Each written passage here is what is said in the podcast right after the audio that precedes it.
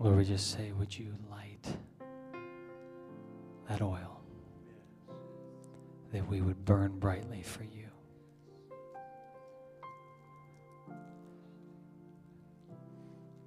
Lord, it's your oil.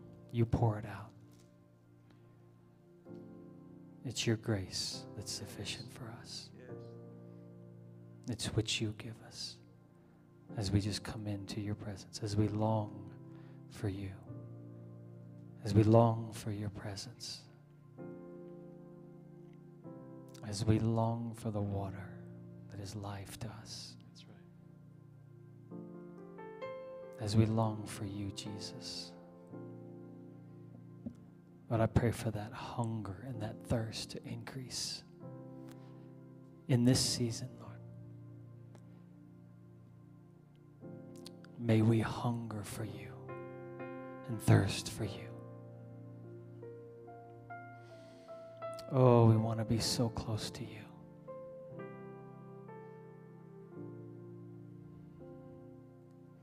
May we not be those that will turn away in the last days,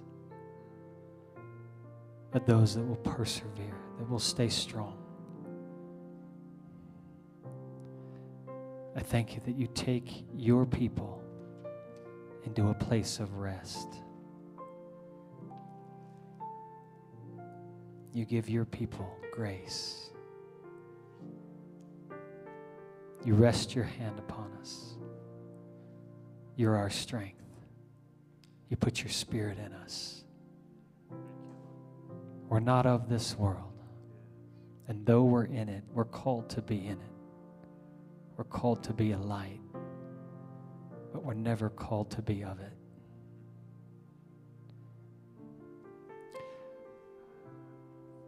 Thank you, Lord. I, I'm just going to share something that, and we're going to pray. We'll spend some time in prayer, absolutely. I, I just want to share something with you, though, that the Lord's had me on this grace and uh, and really just feeling like he kept saying, "I'm gonna, I'm gonna take you into a deeper understanding of grace." And just as we were in worship, I felt like he took me into a deeper understanding of grace. Um, just took me through some scriptures just as we were worshiping here. So I'm like, well, I'll just I'm gonna. If you read the the email from today, there's there's a word that the Lord gave me about a month ago on 319, so almost exactly a month ago.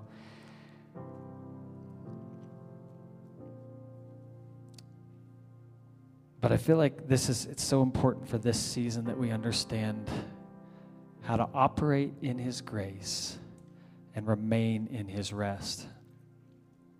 And um, yeah, so I'll try to move quickly through this because I but Lord, I just pray,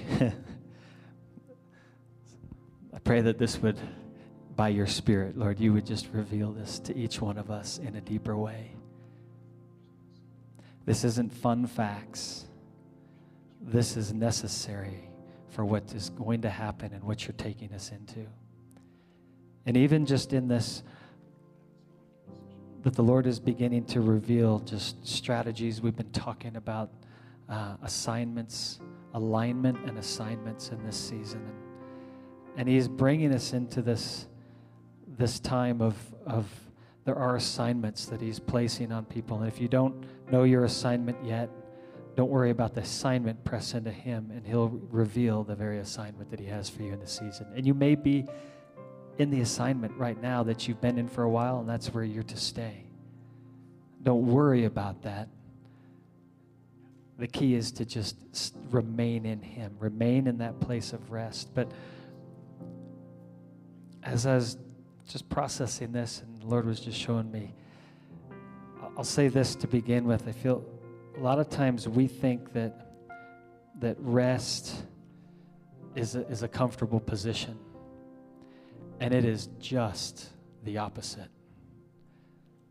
If you're in a place of comfort, you're not in a true place of rest. And I think this is where the world would say, well, if I can be comfortable with things, if I can have everything in place, that's my that's where I feel the most at rest. The problem is is that rest is actually you're resting on the circumstances and the things that are around you, uh, the things that you have, maybe the job, the the finances that you have, uh, and everything seems okay and we call that rest. And that is never the place that the Lord intends to put us. What he, where He wants us, I'm going to say this in a way, He wants us in a place of unrest and, and in a place of discomfort. And it's only in that place where we actually come into Him and rest in Him. But it's the place of rest is a place of faith. And we, we walk by faith, we live by faith, the righteous ones live by faith. We're called to live by faith. And faith is never what we see, uh, never satisfied with what we see or, or living by what we see in front of us. I, I think it's um, John Wimber said it first, and I know I've heard Bill Johnson say it, Robby Dawkins say it, but that, that faith is spelled R I S K.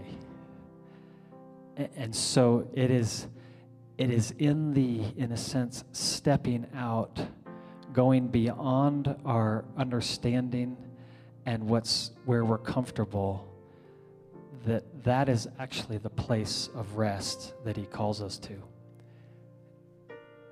Um, I'm just going to show you a few scriptures. And so Actually, let me read this. Lord, help me in this, and then we'll move into prayer, whatever. We never know where we're going, but that's okay. God does. so hear this. Hear the beginning part of this word at least. I'll see how far I go on this, but and I hope it's encouraging. I have come and I have seen a people who are, have consecrated their hearts and dedicated their lives. And my response is yes.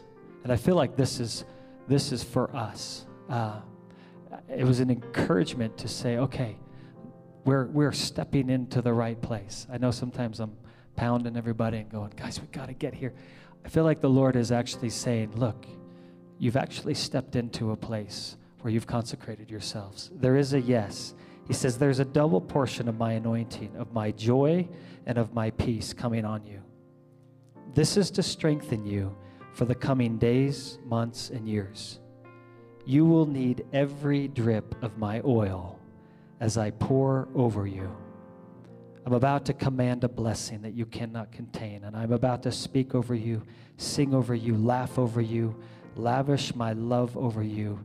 You are about to be swept away like a mighty rushing river that is too powerful to control or to manage. Once you get in, it will sweep you away and it will usher you into the things of my heart. And catch that once you get in. There is a river, there is a part that we play, and that is getting into the river. And I think sometimes it can be a little scary to get into that river because it is a rushing river. It is out of our control. We cannot manage it, we cannot control it, we don't know the direction of it.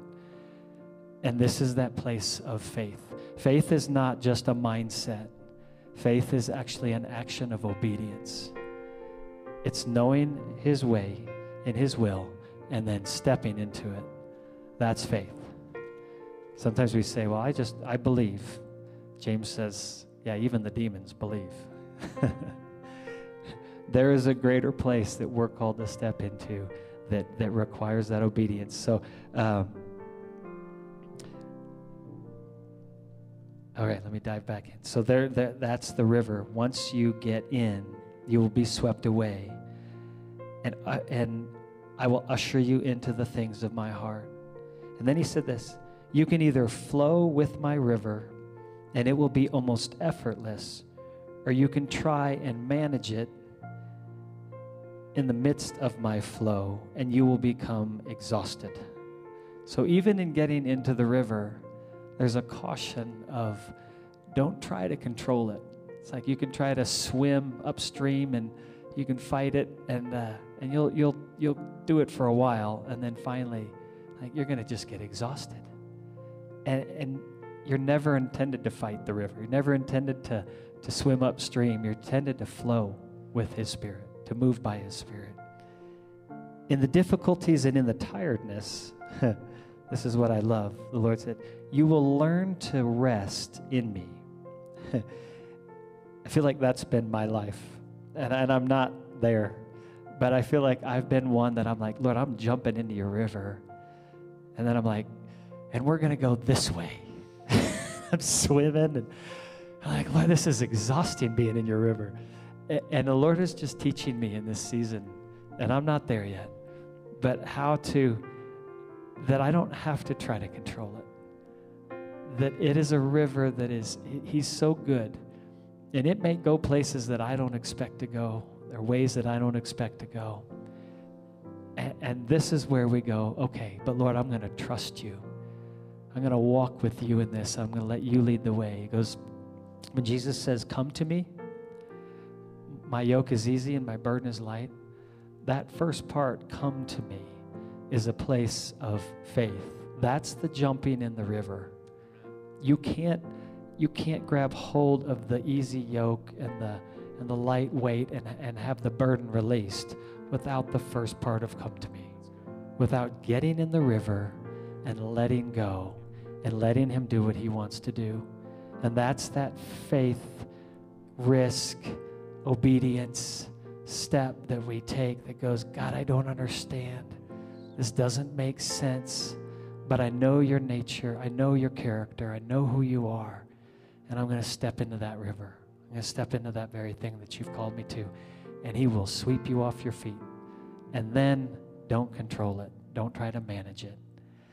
Um, you will learn to rest in me as and let the flow take you. You're about to learn to live from my grace. And I think we we hear grace, and I don't know what you think of when you think of grace. Uh, but I believe the Lord's going to give you a deeper understanding of grace even tonight and how critically important it is in our lives that we're going to learn to actually live from this place of His grace. He says, My grace is sufficient. This is going to take on new revelational meaning that surpasses your present understanding of grace. For it is my grace that gives you the sustainable life. Take hold of me. And listen to these things. This is it. Take hold of me. Come to me. Walk with me.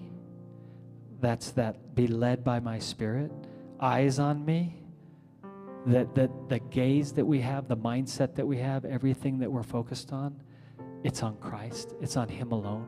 It's not on circumstances.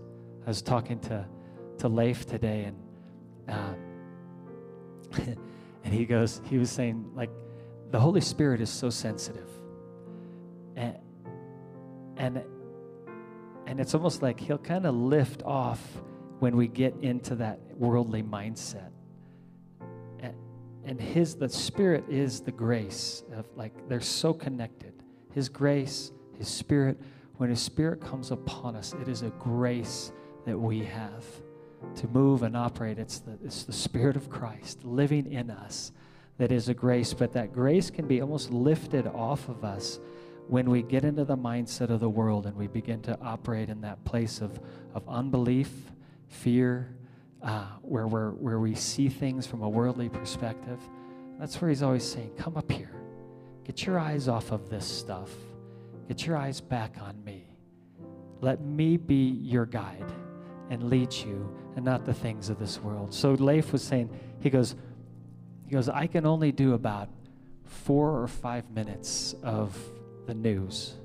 He'll try to, he wants to like, he'll, you know, what's going on in the world today. And, uh, and he goes, if like I'll kind of paraphrase what he was saying, but it, he was saying basically, like if he starts to watch more of the news or listen to more of the news, it's like the grace lifts. The Holy Spirit just kind of, and all of a sudden he's like, ah, and, all, and the burdens and the weights come and, and, all, and, and everything, like the mindset begins to shift. And so he's like, I know my limit of how much of that that I can take before it actually begins to affect me.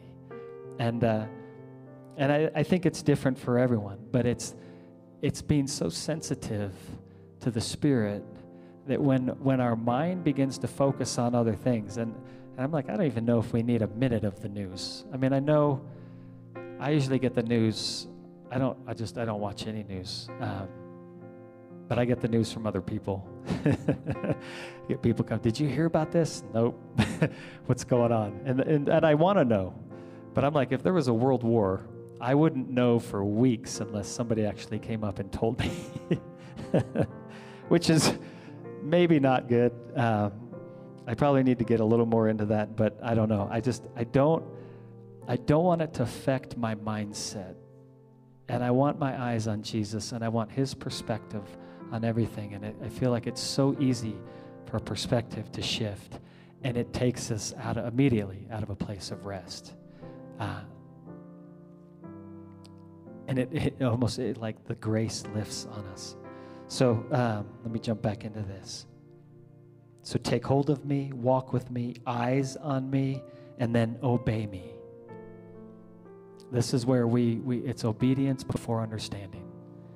Don't wait to understand things. We're, we're such a, a people of, of, well, if you just, if you can explain it to me, then I can do it. And that is not how God operates. He says, go do this. I'll tell you, I'll explain it later. Just go do it. and, uh, you know, for parents, it's just, you know, when kids come up to you and say, why, Dad? Because I told you to. You ever say that to your kids if you have kids? Because I told you to, because I said so. I think that's often the Lord. And He does reveal things at times to us. But even in the obedience, like we, there's a statement we'll say, delayed obedience is disobedience. Like when, when the Lord says, hey, get out of the, you know, if you tell your kids, get out of the middle of the road, and they go, okay, I will eventually. they're probably going to get hit by a car.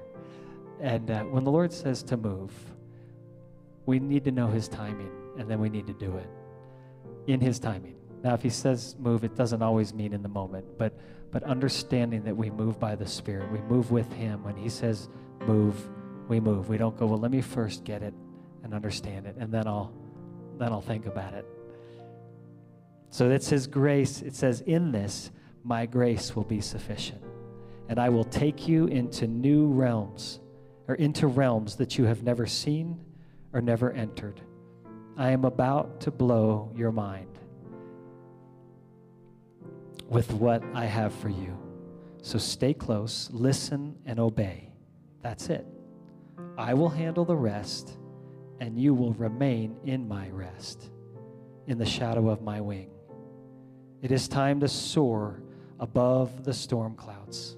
So I'm taking you to new heights. I'm giving you eagle vision and authority to reign from the heavenly courts. You will declare order in the court, and the enemy will be subdued. You will declare you have the right to remain silent, and the enemy will be silenced. You will decree, enemy, you're under arrest, and the enemy will be bound and imprisoned. For it is time to set my captives free. As I have said before, and I will declare it again set my people free. Open the prison doors, release them from darkness as you reveal my light. For this year, yes, 2022, is a year of my favor upon you. This is the grace. It's not too late. Step up here and step out there. Don't be afraid. Don't be discouraged. For I, the Lord, will be with you. And if I am with you, who can be against you? And then the Lord just said this align and fire. For in the alignment I will release you like fire, an all consuming light that burns away the darkness and gives sight to the blind. A double portion of grace is coming and will remove all disgrace. Inherit what is yours. Take hold of my plans and my promises over you. Inherit the land as you go out with joy and you're led forth into the land with peace. I am with you to the ends of the earth. The land is yours. There is, there is a grace to step into the assignments that the Lord has for us in this very time. Just because we're given assignments doesn't mean we can actually step into it and operate in it. We need to operate from His grace in the assignments that He's given us. And that grace is a place of rest, which again is a place of discomfort from the things of this world. So, assignments will, will I would say, I don't want to say always, Christy, my wife says, never use absolutes. but I don't think the Lord ever gives assignments that you can handle on your own. And I don't think he gives assignments that, that are places of just comfort. It's not, hey, I want you to go and minister on the beach and just hang out. I, I, don't, I just don't think that's the Lord. He's like, no, I want you to go into the darkest places. I want you to share my gospel, and I'm going to be with you to the ends of the earth. And, and sometimes our response is, you want me to do what?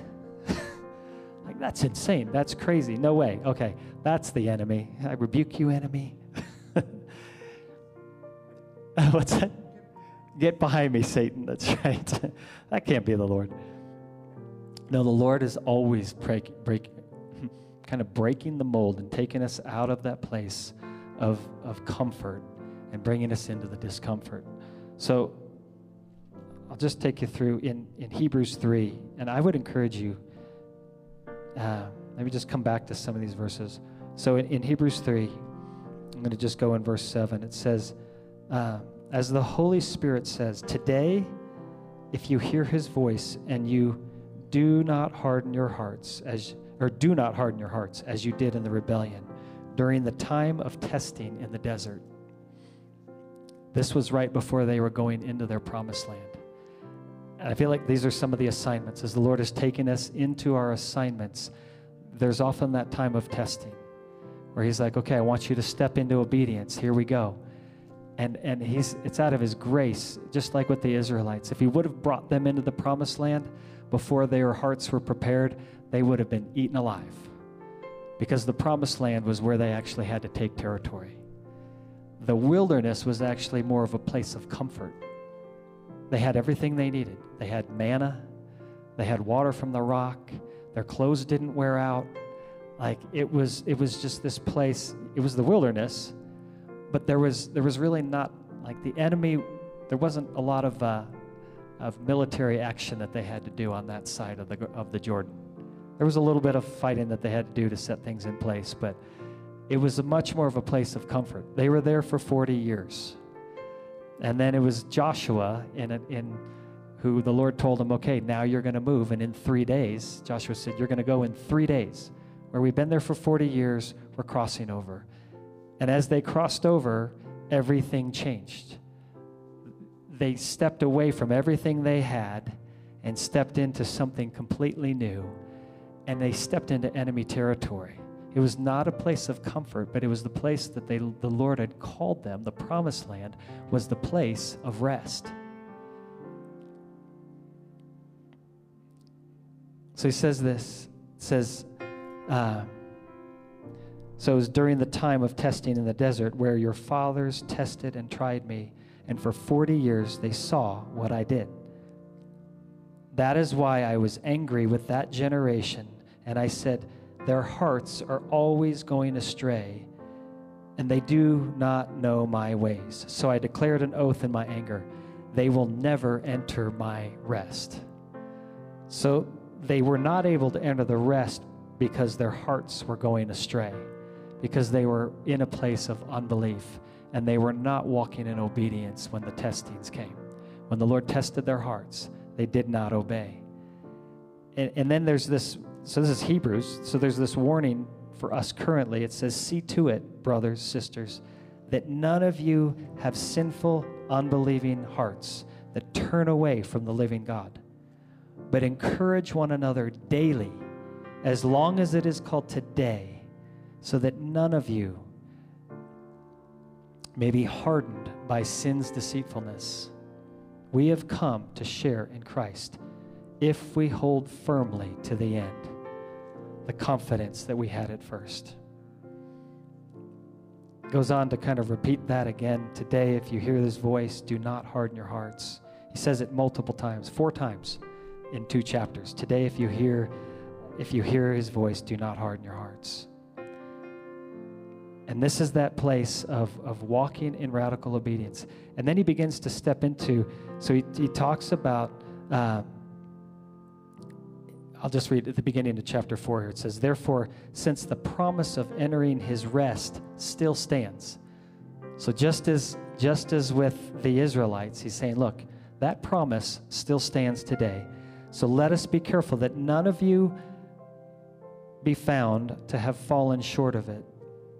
For we have also had the gospel preached to us, just as they did, but the message that they heard was of no value to them, because those who heard did not combine it with faith. So there's this place of, of faith that actually enters us into rest. Um, yeah. It's it, right after that. It says, "Now we who have believed, that's the faith, enter that rest, just as God had said."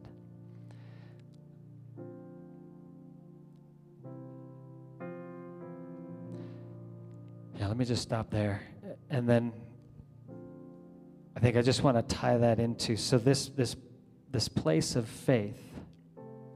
Uh, faith actually activates grace. Um, in uh, just real quick in, in Romans five, uh, five two. I can find it here. Five two says this. I'll just read one and two. It says, "Therefore, since we have been justified through faith." we have peace with God through our Lord Jesus Christ, through whom we have gained access by faith into this grace in which we now stand. I believe that the grace, it, it all just kind of, I would say, uh, when you boil it all down, it's, it's a faith that activates grace. And it's so faith is that active movement and saying yes in obedience that activates the grace that brings us into the place of faith. I'm, I'm sorry, that brings us into the place of rest, which is in Christ. But it requires, but that rest, I guess, let me say it that way, that rest is a it's an assignment to move into the fullness of the plan that you were actually created for. So let me just, I feel like there's so much more, but I am not going to, I don't want to go there. Um, that's it. Father, I just thank you uh, for the assignments that are at hand. I thank you, Lord, for a new understanding of grace that we're actually to walk in. This grace Lord, is, is comes only by faith. And it's your spirit that moves in and through us when we say yes to the plans that you actually have for us. Lord, I pray for a boldness in this season to step fully into everything that you've called us to. Lord, I thank you that as the body of Christ, we're all given individual assignments. It's not, we're not all, we don't all have the same assignment. I love Peter. He's like, well, what about John? He's like, well, Jesus is like, John's going to do what I tell him to do. I've got a plan for you, I've got a plan for John. Lord, I thank you that we have our assignment and we don't get to decide what our assignment is. All we get to do is step into the very assignment that we've been given for such a time as this. And it's that place when we step fully into what you've called us to in this time, when we say yes to you, Jesus, and we, we come to you you actually bring us into that place of rest, which is the assignment you have for us. It's what we're, it's what we're created for. And you put your spirit in us to move us. So I thank you for the alignment into the assignment that then we would walk into the place, the promised land, which we would have that rest.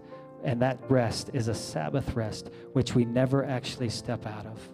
We actually remain in that place. And that's in the deep, that's in the deep river that we're out of control and we're moving by your spirit and it becomes effortless.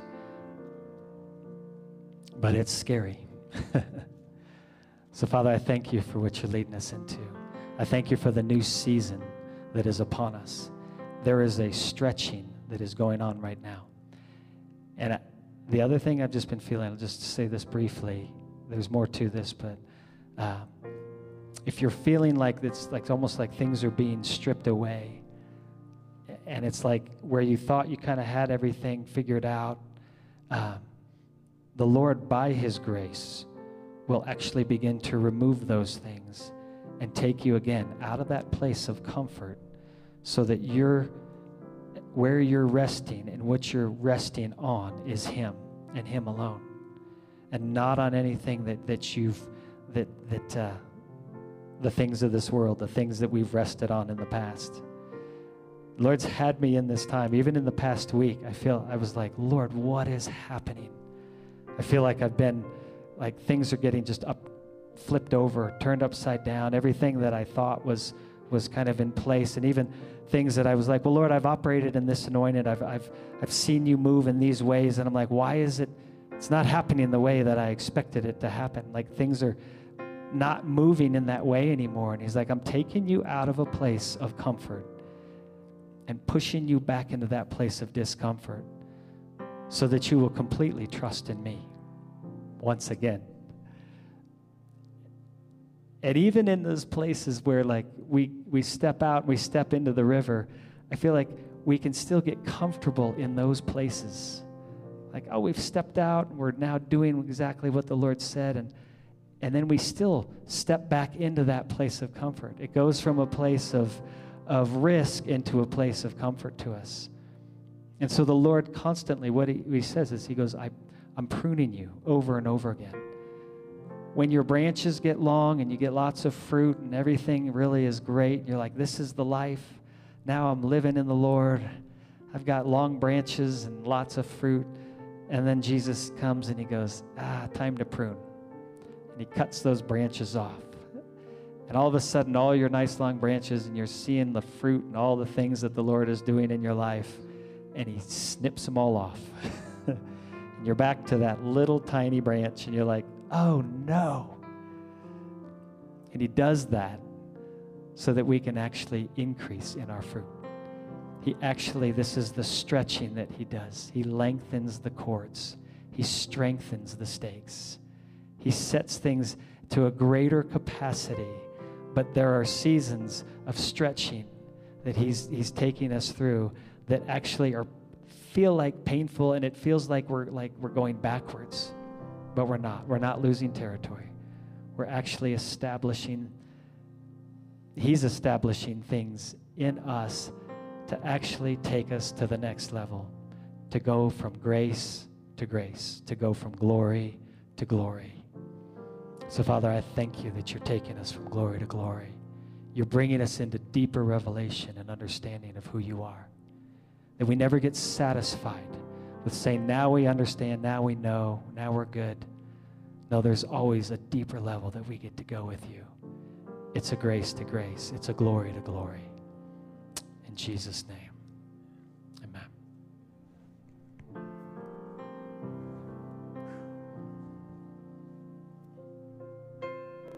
I don't know where we go from here. um,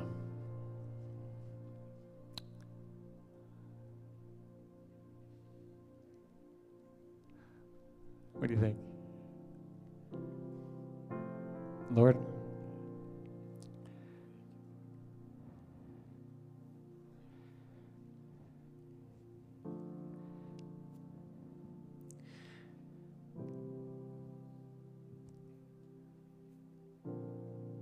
So I'll share on this just a little bit, and then, uh, then we'll pray it.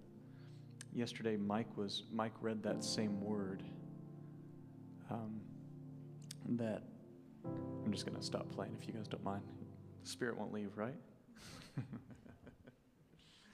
Mike shared that same word, uh, and we were praying into it down at the Capitol. We were covering the legislation in prayer yesterday from uh, from about 7:30 till noon, and as we were praying, um,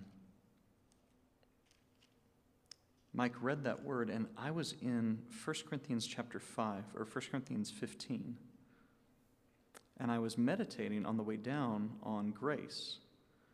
And Mike started reading a word about grace and a double portion of grace. And this is what it says in 1 Corinthians 15.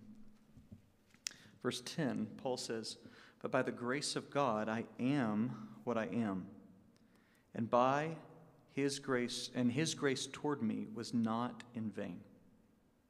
On the contrary, I worked harder than any of them. So I feel like that that's that stepping in to faith. He operated in faith and he stepped out in the assignment of God.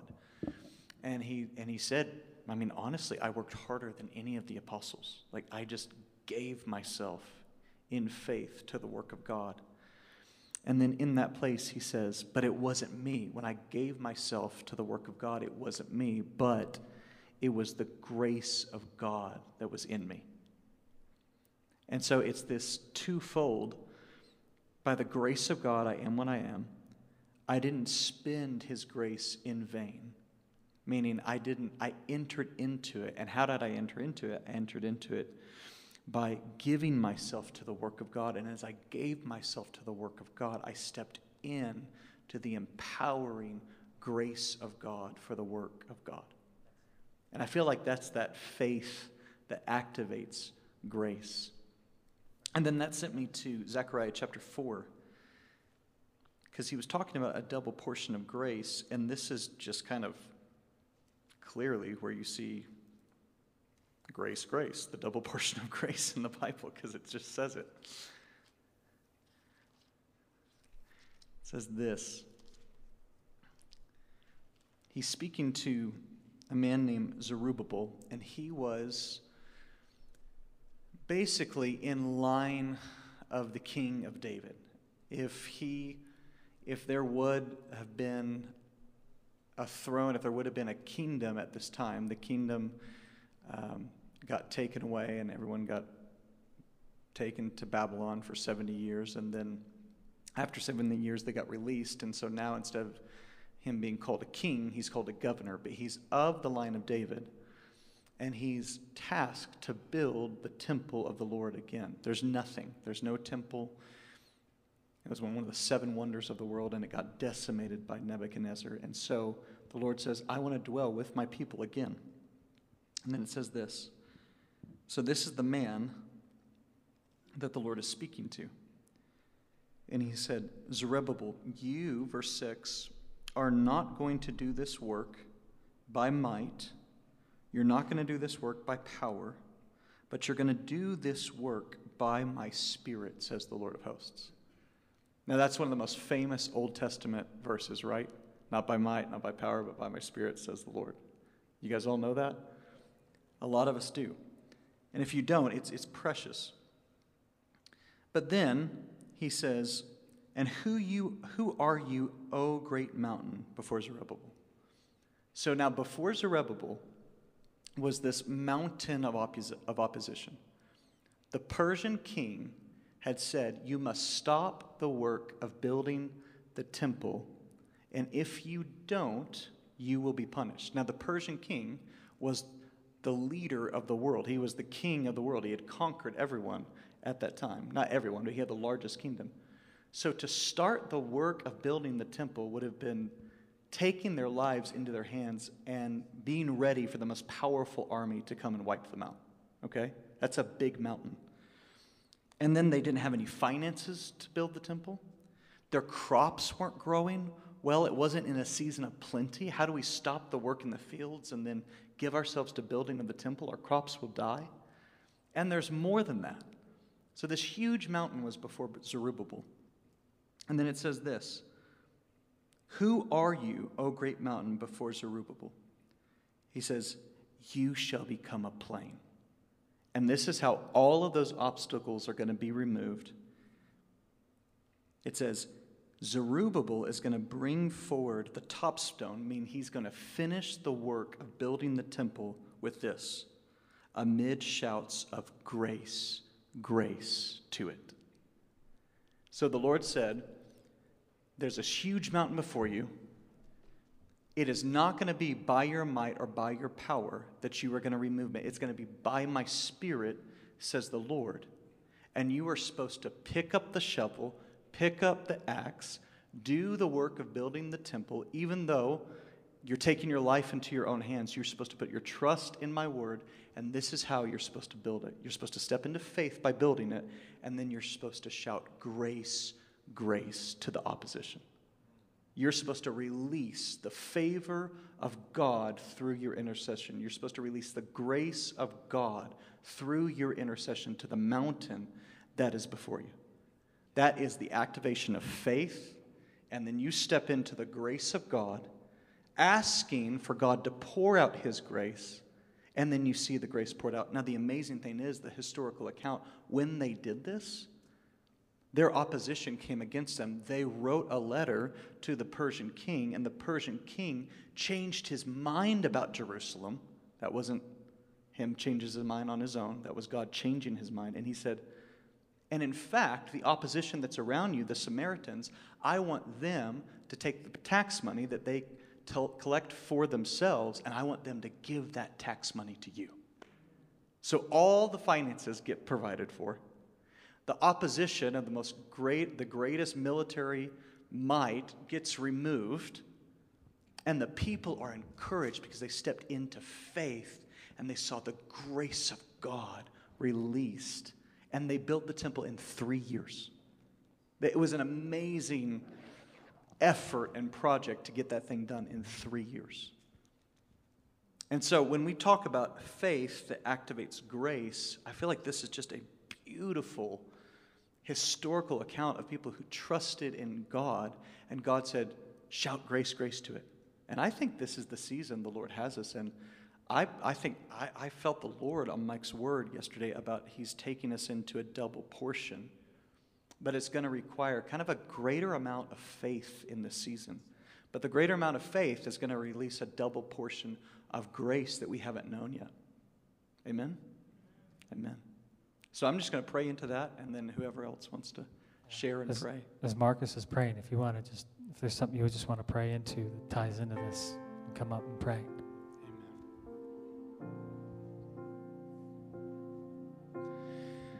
So, Father, we thank you.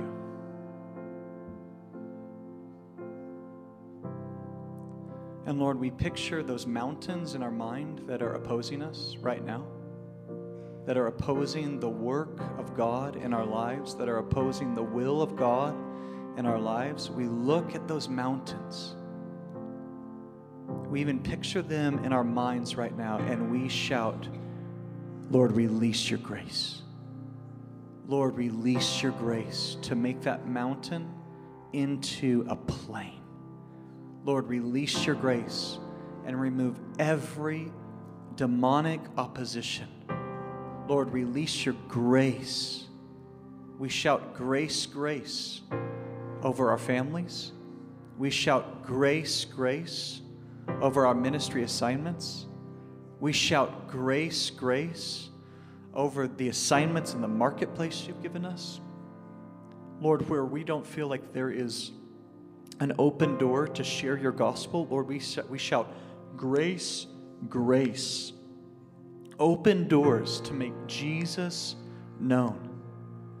And God, we ask you for that measure of faith that you give that activates grace.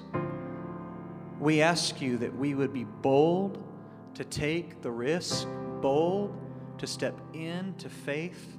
And God, we are excited to experience the grace that is on the other side of that step. Lord, I pray for a spirit of boldness to rest upon your people. That's something else we prayed into yesterday after we prayed into this grace. We asked God for a spirit of boldness. Lord, I ask you tonight for a spirit of boldness to rest on us.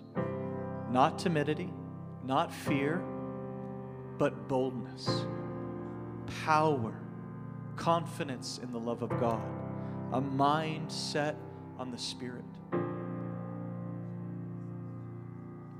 And Lord, I feel I, I, I just want to pray this. I feel like there are those this week and over this past season who have been battling accusation from the enemy. And the voice sounds like this Who are you because you've messed up in sin? Who are you because you failed at that before? Who are you because you've done this and you've done that and it hasn't gone well? Who are you because you don't have the personality for that? You're not a gifted speaker, you're not an evangelist. And there's just, just this subtle accusation from the enemy. Lord, I ask that you would rebuke the accuser of the brethren in this season. Holy Spirit, I ask that you would silence his voice in our life. And as that accusing voice is silenced, we would step into our assignments with faith. Lord, I pray that you would shut our ears to the voice of the enemy and you would help us to recognize the voice of the enemy. And we would say no to that high and lofty voice that is raising itself against the knowledge of God. We would say no through prayer, through worship, through intercession. And also, we would say no through obedience. And we would step into obedience, Lord. Lord, we ask that you would silence the voice of the accuser and give us a voice only for your give us an ear only for your voice. In Jesus' name.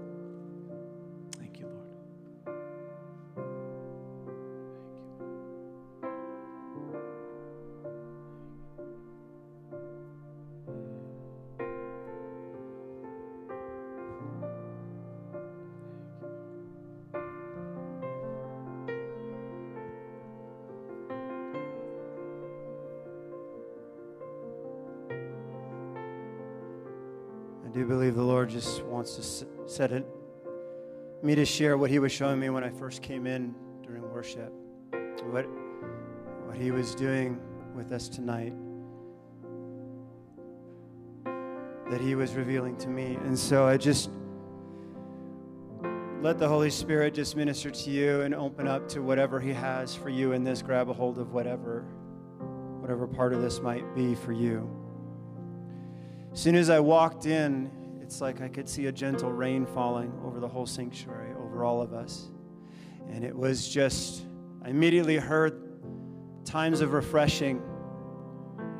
And it speaks of that in Acts 3:19. It talks about the times of refreshing. And I just kept seeing it for the longest time that he was just pouring out the rain of his presence the rain of his spirit and every other aspect of his nature that we need in the very places we needed it. It was, it was going into us. It was not landing on us and washing off. It was going into us. And I looked up what refreshing in the original text Greek in Acts 3:19. And he was saying it's it's a refreshing where there's been battle, where we're weary, where we're dry, and where we just need refreshing of the Spirit.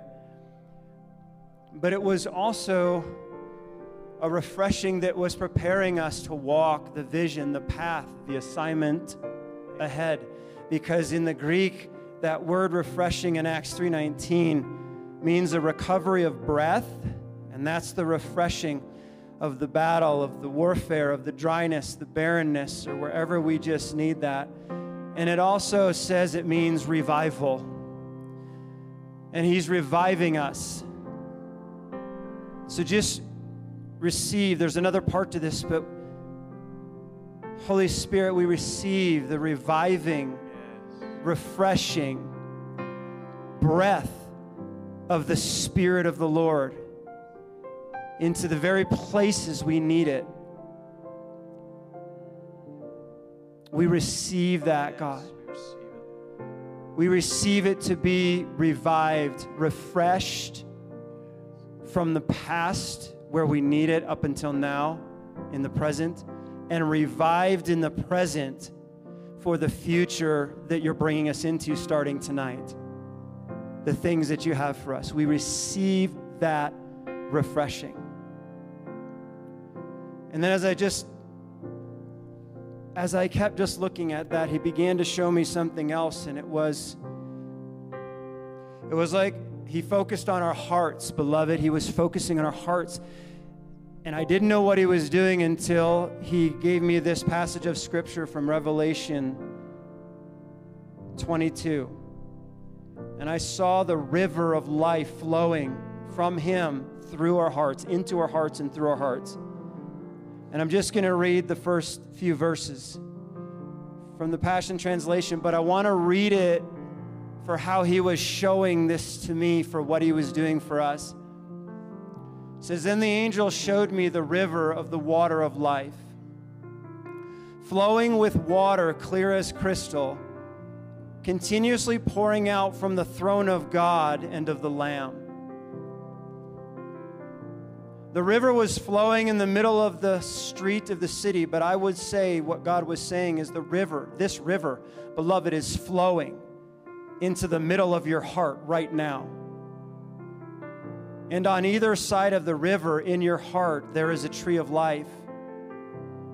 And it's bearing 12 kinds of ripe fruit according to each month of the year. That's continual refreshing. That's continual revival. That's continual fruit of the Spirit in and through our lives from the tree of life. And the Lord showed me before I read the last few verses, He said, where the enemy has tried to bring ungodly fruit and things that were not of the Lord through the tree of the knowledge of good and evil. The Lord was saying, Tonight, I want you to know that there's a river of refreshing from my heart, from my throne, flowing into your heart, and it bears and brings the fruit of the tree of life to redeem and restore those places. And it, says, it goes on to say, the leaves of the tree of life are for the healing of the nations. But he's saying it's very personal, it's for your healing. So, God, we receive the healing. And every curse is broken and no longer exists. I feel His Spirit is saying that the Lord is saying and decreeing that every curse that has been against you is part of that resistance, is part of that warfare. It is being broken by this refreshing rain. It is being broken by the Spirit and the breath of life. Of, from the river of God flowing from his heart and his throne to us. It is being broken. So I'm just going to declare it that God, you are breaking the curses that have been over us and against us. For your word says, A curse undeserved shall not rest. It shall not rest or alight upon us. So we decree that every curse is being broken and no longer exists. That's verse 3 of Revelation 22. For the throne of God and of the Lamb will be there in the city. But he's saying, In your heart is my throne for me and, and Jesus. And because of that, there is no longer a curse. He is breaking a curse to set us free and reviving us for, for the vision He's given us, for the assignment, for what He's moving us into. And He says, His loving servants will serve Him. They will always see His face. We will always see His face. We will always see His face no matter where we go, no matter where He sends us. We will always see His face. God, keep our eyes upon your face in the midst of wherever you take us, to see what you're doing, to align with what you're doing. And it says, and his name will be on our foreheads. Beloved, we are his. We are his children. His name is on our foreheads. And it says, Night will be there no more, and they will never need the light of the sun for the lamp, because the Lord God will shine on them, and they, we, will reign as kings forever and ever. God, thank you for just the reign of your presence the rain of your refreshing, and the river of your love and your power flowing through our hearts, reviving us tonight. From the things past into present, God, you are restoring and bringing your refreshing. And you are reviving us in this moment, in these times of refreshing. for present future to go forward from here, from this night. So we thank you, Lord Jesus, and we receive it in Jesus' name.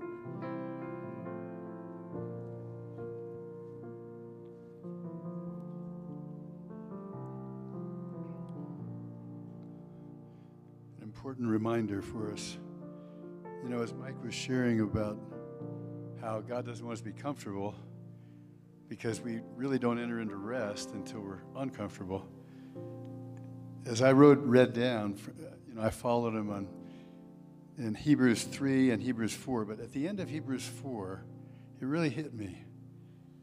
It says, Jesus, is the Son of God, let us hold firmly to the faith we profess. For we do not have a high priest who is unable to empathize with our weaknesses. And I don't know why it's a double negative, but basically it's saying we do have a high priest who is able to sympathize with our weaknesses. And that word weaknesses mean when we can't do it in our own power, when we're going through struggles. When do you need grace? When do you need mercy? Well, you need mercy when you mess up because mercy is not getting what you, what you deserve. And it's really interesting. It goes on to say, where it says, you know, we have a high priest who's able to empathize with our struggles, our weaknesses, but we have one who has been tempted in every way, just as we are, yet he did not sin. Let us then approach God's throne of grace with confidence. You see, when you mess up, or when you feel weak, or when you feel like I can't accomplish this in my own power, we feel weak and we feel bummed and we, we tend to draw back. But notice it says here, let us then approach God's throne of grace with confidence so that we may receive mercy. when do you need mercy? When you're struggling, when you're going through it, when you mess up, and find grace to help us in our time of need. You're going to find grace when you're in a time of need much more than you are when you when you when everything's going smoothly. So what Mike said was I think that's really powerful and this really nails it. When you're going through it, that's why I believe that's why Paul wrote, you know, and James wrote as well rejoice when you're really going through it. you know, I mean, that doesn't seem to make sense, but God's doing a great thing. And we, that's when we need His grace. When everything's going great, we don't need His mercy. We don't really need His grace. I mean, we do, but we don't think we do because, hey, we're on top of it. So I got to tell you, it's so important not to get down on yourself because we have a high priest. He can sympathize. He's been tempted in every way like we are. And, and that word also means tried. He's gone through trials like we have, but he never sinned. And so, in those times of weaknesses, I, I got to tell you, it's so important. I do a lot of counseling, and, and, and, and this just drives us through. In those times, that's what we need is mercy and we need His grace. And it's there for us, but we have to notice, we have to come boldly to the throne of grace. If we just snivel up and shrivel, you know, snivel up and say, oh God, uh, that's not going to get it done. He wants us to come boldly to the throne of grace in our time of need. And lots of times I've seen people, and myself included, when I'm in a time of need, what do I do? I pull back and I feel bad. No, that's when we need Him most. That's when we go toward Him. And that's when we let us, Him just, we receive mercy. That's what it says. It's really interesting. Oh, I just lost it. anyway, we receive mercy, and we've got to go after the grace. It's just not automatic. If we snivel back and hold back, it's not going to be there. So, Lord Jesus, Mike's giving me the sign to pray, but I was going to pray. That was good timing. Anyway, Lord Jesus, help us in our time of need to recognize your mercy is there and your grace is there. Lord, help us to come boldly to the throne of grace because you empathize and understand what we're going through. Other people might not understand, but you do. So help us to press into you. Lord, that's how we grow in grace. That's how we become the people you've called us to be. That's how we become more like Jesus. Not by being perfect and having pride in how well we're doing, but coming humbly to his throne of grace and pressing in with boldness in Jesus' name. And everybody said,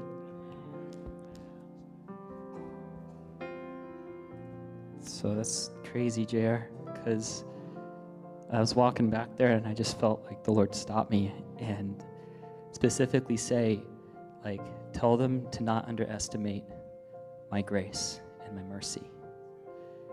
And it's crazy because I, I was gonna leave, I was heading out, and and um, it brought me to Joel two, and in Joel two verse twelve, there's this crazy thing. He says, "Yet even now, declares the Lord, return to me with all your heart."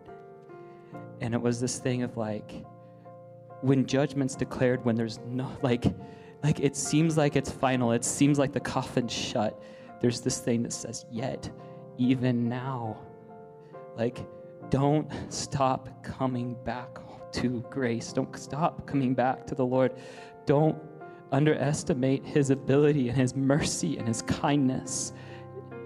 Don't underestimate the mercies of god. And that's all. That's what i wanted to say. You have to pray. I have to pray? Of course I will. Lord Jesus, um, Father God, we thank you that you are who you are, that you're the one that we can't understand or comprehend the grace or the mercy that you have. We in our heads, Lord Jesus, it doesn't make sense, and it's because it's greater than we could ever imagine. I ask right now, even now, yet even now, for the person, for, for, for where we feel like it's impossible or where we think that we don't have, we've come to you the hundred thousandth time, the 70 times 7,000 time. Lord Jesus, we're coming back.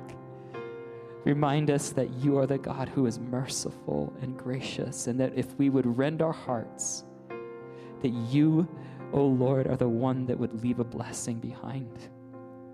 And we love you for that. This is why we come, because of your goodness, because we know we can come back, and that you are the, the cleanser and redeemer. We love you, Jesus. Amen. Sunday night, I was uh, just processing what took place on Easter Sunday. I asked the Lord, I said, God, what would, what would stop your grace from flowing in this place? And he said three things. He said, um, sin, which is an obvious one, hardened heart, and disobedience. And he took me to a couple different places, and I'm going to pray into it. I'm just going to pray through it, actually. But he took me to Second Kings with Elisha and the widow and the oil. And then I said, God, on the, on the flip side of that, I said, God, what will keep your oil flowing? Not what will stop it, but what will keep it flowing. And he took me to Luke, um, where it talks about the measure and how, what we're pouring out. So, God, I thank you for that. God, I thank you for the woman. I thank you for the widow, Lord. I thank you for the widow, God. I thank you for Elisha, called of God. God, I thank you for the blessing, God, that Elisha was in that moment. I thank you for the widow, Lord, that said, Go collect the jars and bring them back. Don't just grab a few, is what Scripture says. This is where that disobedience came in. They only grabbed a few. so, Lord, I thank you, God, that we would be obedient in this hour. That if you say, Lord, don't, don't collect a few, that means many. Lord, let us collect many. And it says in the scripture, our Lord, I thank you that your word says this. It says that the widow asked for more jars, and the son said, I have no more. And at that very moment is when the oil stopped flowing. God, I thank you. Just like revivals where you start every single one of them and it's only man that puts a halt to every revival, the same way with your grace and pouring it out, Lord. It's you that poured out the oil, it's you in your grace. Filling the vessels, filling us. Stepping forward in faith, just as, as JR uh, said that earlier, just stepping boldly to the throne of grace in faith, Lord, activating the oil. I would say that the faith actually activates the oil, the pouring out the grace that's being poured into us to do what we couldn't do in our own flesh. So, God, I thank you for that. Let us not stop. And God, even as your word says in Luke, for it's the measure that we pour out, hard pressed, shaken. For the measure that we pour out, it will be measured back to us. This is the flip side, Lord, and I thank you for what we press into, Lord, when we don't stop, when we are obedient, God, when we go, when we go after the things of you, Lord. You pour out in an equal measure. So let us be measuring, Lord. Let us be measuring with large containers, not small shot glasses or spoonfuls or te- tablespoons, Lord, but let us be measuring, Lord, with a great measure. And when we think in our own small minds, Lord, it's enough, it's not. Let us continue to. Knowing, God, that you'll pour back in, God, what we put in. So, God, we love you. We praise you. We thank you, Lord, for pouring out of the oil in this hour, Lord for your grace. Amen. Amen. All right, Steve's going to pray and then we're going to close here. Tracy, thanks. I was thinking the same thing with Elisha and the king. Take the arrows and strike the ground. He struck the ground three times, and he looks at the king and goes, You should have struck it five or six times, and you would have beat the king of Syria. And what the Lord brought me tonight, it's not an easy word. They're not always easy. But Zechariah 4, speaking to Zerubbabel, he says this The hands of Zerubbabel have laid the foundation of this house. His hands shall also complete it. Then you will know that the Lord of hosts has sent me to you. When you finish the temple, you're going to know that this is what I called you to do. Then you're going to know that I gave you the grace to do it. Does it remind you of anything?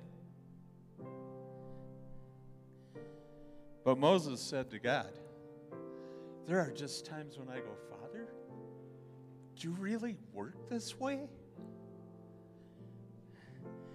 Moses said to God, Who am I that I should go to Pharaoh and bring the children of Israel out of Egypt?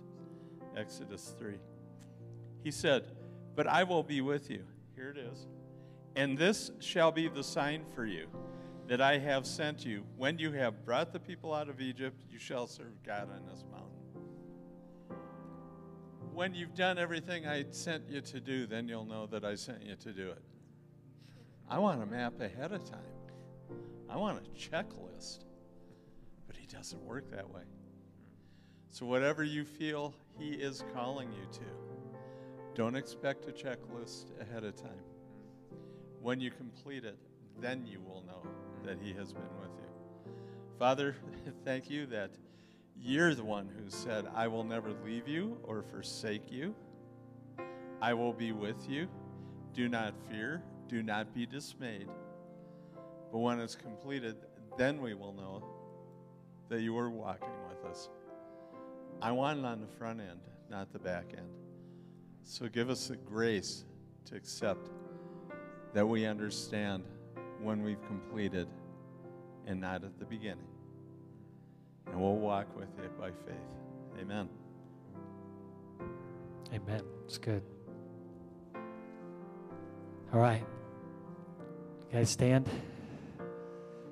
Just close with this here. I uh, so just to tie with what Steve said, it isn't how we start. That's good. It is how we finish the race. And we have the grace of God to finish the race that has been marked out for us. We have His grace as we set our eyes upon Him. The words of Paul, this is in Acts 9 or in Acts 20, he says, "And now, compelled by the Spirit, I'm going to Jerusalem, not knowing what will happen to me there. I only know that in every city, the Holy Spirit warns me that prison and hardship are facing me. This is that place of uncomfortable. Stayed in that place of discomfort. And then he says this However, I consider my life worth nothing to me, if only that I may finish the race and complete the task. Just what, what Steve was saying there. As we, we are to finish the race and complete the task that the Lord has given us. And then he says this the task of testifying to the gospel of God's grace. So, Lord, we thank you that we have your grace. Lord, that it is that grace, grace, that we step into an authority that is not of our own, but it is of the kingdom of heaven.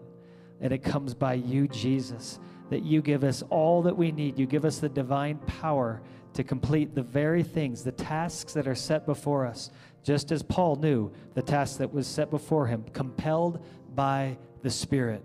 Lord, I thank you that we, every one of us, would be compelled by the Spirit. Lord, that we would, we would run boldly into the throne room of grace. Lord, it, we do need your mercy. We do need your grace. We need all that you have for us. We're never meant to do this alone. We can't do it. It's your grace that sustains us. Lord, I pray that you would give us a new understanding, new revelation of who you are and how we come to you. We're, we're so, we need to be so drawn to you that there, there's, there's nothing else that sustains us in life. And Lord, that we would walk in a place of boldness by your Spirit into the very things you call us into. Not fearful, that we wouldn't be those like the Israelites that, that were in unbelief, that were in fear, and that kept him from actually walking into the promised land. Lord, I thank you that we are a people, uh, there's a remnant people here, that we are to do your will, to walk in your ways, and it is the grace of God that sustains us by faith to move into the fullness of everything that you've called us into. So, Father, I just thank you for those words. Let us then approach the throne of grace with confidence so that we may receive mercy and find grace to help us in our time of need. Compare that to, to Matthew 11. Come to me, all you who are weary, and I will give you rest. Approach the throne room of grace with confidence, and I will give you mercy, and you will find grace. Father, I thank you for this understanding of your grace. I pray a blessing and a protection and a strength of your Spirit upon every person here, upon everyone watching online. Lord, may we be compelled by your Spirit, and may we complete the task that is set before us by your grace. In Jesus' name, amen.